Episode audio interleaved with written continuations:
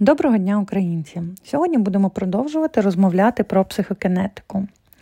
Тож ми розібралися минулого разу, за що найбільше вона відповідає. Це за розвиток генія планети Земля.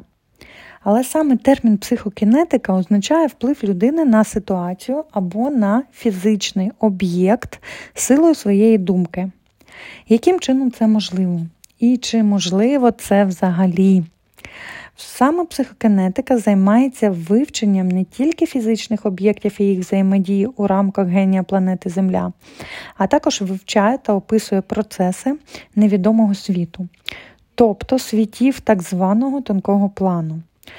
Що входить у значення тонкого плану? Це світи, які мають свою проєкцію та фізичний план. На фізичний план та об'єктів та суб'єктів фізичного плану тощо. Що ми можемо віднести до об'єктів та суб'єктів тонкого плану? По-перше, це астрал, верхній та нижній. По-друге, це суб'єкти, тобто жителі цього світу. Крім того, психокінетика вивчає взаємодію людини з тонким планом та вплив об'єктів та суб'єктів тонкого плану на людину і процеси, які можуть відбуватися при такій взаємодії. Також психокінетика описує людину як об'єкт, який володіє не тільки фізичним тілом, а також володіє тонкими тілами, які мають свою проєкцію на чакральну систему. На які ж тіла е, може бути прозведений вплив психокінетиком? Відповідь на всі так само, як і на всі об'єкти тонкого плану. Питання лише в тому, хто більше зможе оказати вплив психокінетик на об'єкт чи суб'єкт на, або об'єкт чи суб'єкт на психокінетика.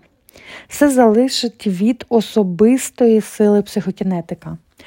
Тобто, підсумовуючи, ми можемо сказати, що психокінетик це людина, яка займається вивченням світів, е, світів, що існують паралельно нашому, та гармонічно взаємодіє з об'єктами е, як видимими, так і невидимими. Як я казала в першому епізоді, знання беруть свій, свій початок е, з цивілізації Атлантиди та стародавнього Єгипту. Атлантида була дуже розвинена нація, вони робили упор в своєму розвитку на дослідження різних форм життя та будували дуже екологічні та розвинені міста.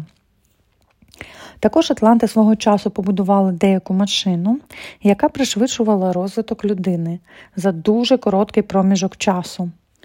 Про це та інше ми поговоримо наступного разу. Всім гарного дня! З вами ваш психокінетик.